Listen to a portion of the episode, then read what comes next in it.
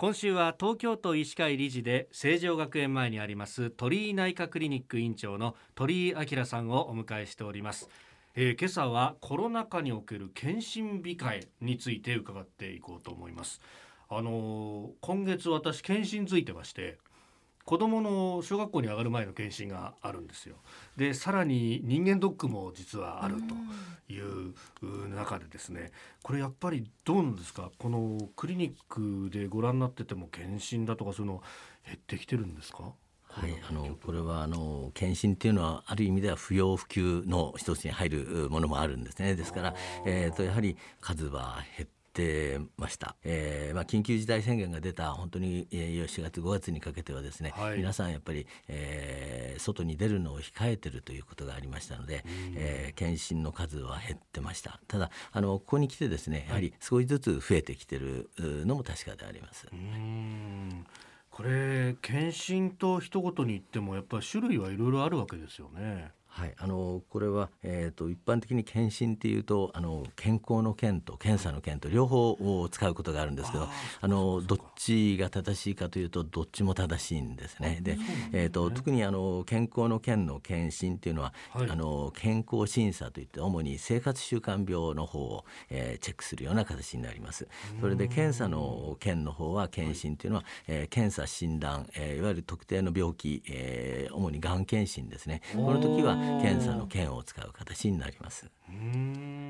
そうだ。前にこの「モーニングライフアップ」でお聞きしたそのまさにがん検診中のが目的なのが人間ドックなんですよっていうふうに聞いたことがあったんですがそれ正しいですはい、あの人間ドックの場合には、まあ、生活習慣病とがん検診と両方を兼ねてる形になりますね。この両方の県の字を兼ねてる形、ね、えー、とそうですね。であのまあ、会社なんかでやってるやつは、はい、えー、一般の健康診断っていうのは、えー、主に生活習慣病が中心ですけども人間ドックになると、えー、それプラスがん検診が含まれてることが多いのが現状です。はい、でそういったものもあれどうなんですか？やっぱりこう人が集まるとかそういうところで控える方が多かったってことなんですかね？はい、あのやっぱり集団検診っていうのは今ほとんどやられないで個別検診でやることが多いですね。うん、それから、はい、まああの個人個人で人間ドックにかかられる方これはあの比較的、えー、そういう密ではないですから安全だと思います。うん、でただやっぱり高齢者の方とか、はい、えー、糖尿病などの合併症を持っている方ですね。これはやはり、えー、重症化の問題とか、えー、危険性を言われてましたので、えー、控えてる方がどうしても出てきてしまう、まあ、逆にそういう方こそ、はい、えー、検診を受けていただきたいというのが、あのー、本当のところだと思います。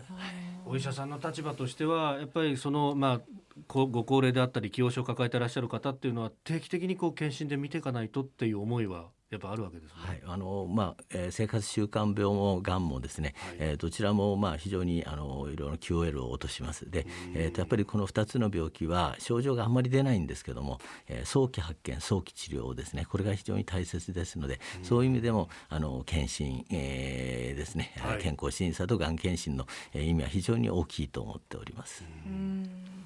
ういったその検診をやる上で密にならないようにっていう部分で何かこう気をつけていることっていうのはあったりしますか、はい、あのもうこれはコロナの感染が疑わしい場合には、えー、無理して予約してるからといって来ないようにしていただくということと,、えー、と必ずあのその検査の前にですね体温を測ったりとか、えー、コロナの感染がないのをこちらも確認をしてます。それから、えー、個々のあの検診に関しては、えー、例えばがん検診で一時やっぱり内視鏡の検診がありましたね。でこれは、はい、あの一時中止をしたりしてたんですけども今は安全にですね、えー、各学会でガイドラインっていうものが作られてて、えー、各あの検査を受ける人もこちらの検査をする方も、えー、感染が起きないようにいろいろなあの防御策を取ってますのでかなり安全にできるんではないかと思っております